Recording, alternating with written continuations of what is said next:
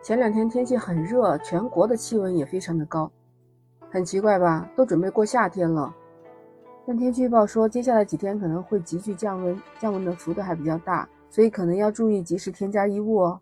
告诉你句老话，叫春捂秋冻，就是春天要多捂一捂。你好，我是丽萨，我在深圳向你问好。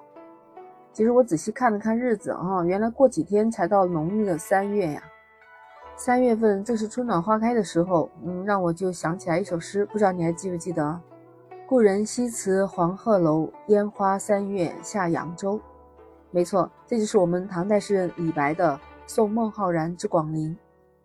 李白这首诗提到的广陵，就是我们现在所说的扬州城。古时候扬州城是怎么建立的？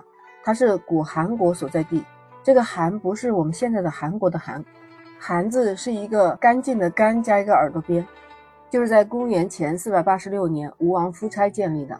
在一百多年之后，公元前三百一十九年，楚国在韩城的基础上扩建成了广陵城。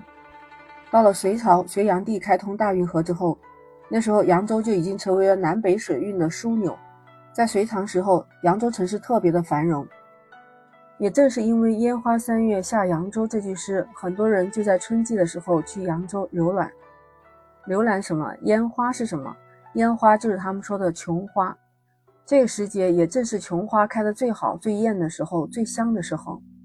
现在江苏扬州有个地方有一座琼花观的景区，相传这里盛开着神奇的琼花，当年的隋炀帝还专程去这里赏过花。隋炀帝和琼花还真有一段故事，我讲给你听听啊。隋炀帝这个人，其实在我们心目当中是一个名声特别不好的。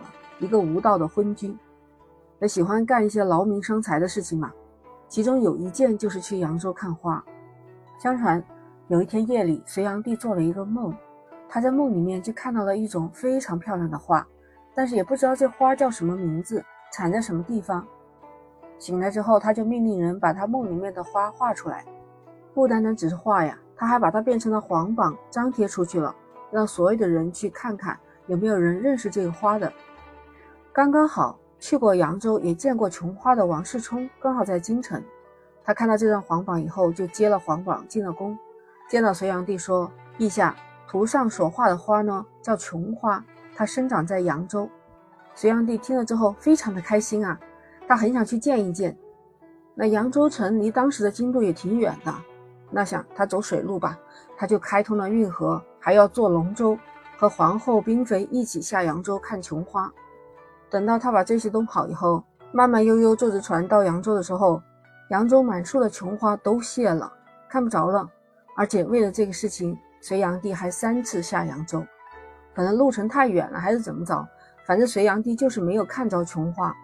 传说他的妹妹知道这个事情后，觉得他昏庸无道，把自己化作琼花，棒打昏君，所以就有隋炀帝盛怒之下砍倒琼花树。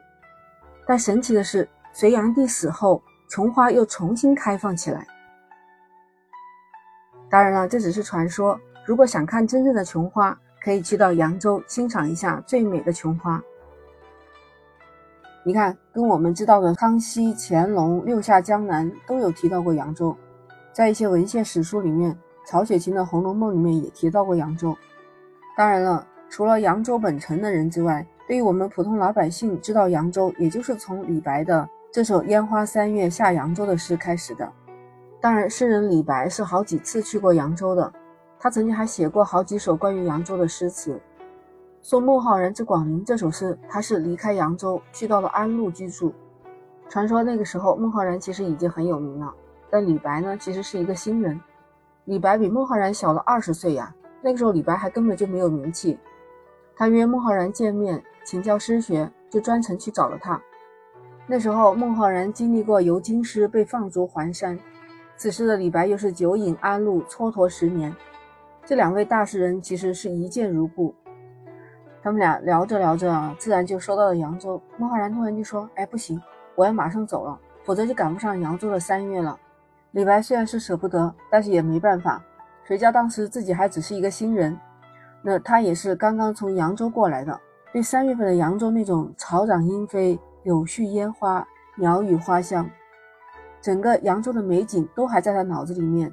当他送别孟浩然的时候，挥笔就写下了这首千古名句：“孤帆远影碧空尽，唯见长江天际流。”此时的孟浩然是去享受扬州那种秀美温柔的富贵之乡，也勾起了李白对扬州生活的思念，还想再去扬州。那种夜市千灯照碧云，月明桥上看神仙的繁华景色，都让诗人李白百感交集。这首诗咱们就不用说了，这是有情有景，情景交融。这是一首诗，也更加是一幅画。那说了这么多，Lisa 也是南方人，其实一直想去扬州、江苏一带去看看，也特别想去领略江南水乡的美，不知道会不会有这个机会啊？如果你去过呢，可以在我的评论区留言。跟我们分享一下你在扬州的故事。那 Lisa 今天和你聊到这儿，如果你喜欢就点赞、关注、转发美好电台。下一期再见，拜拜。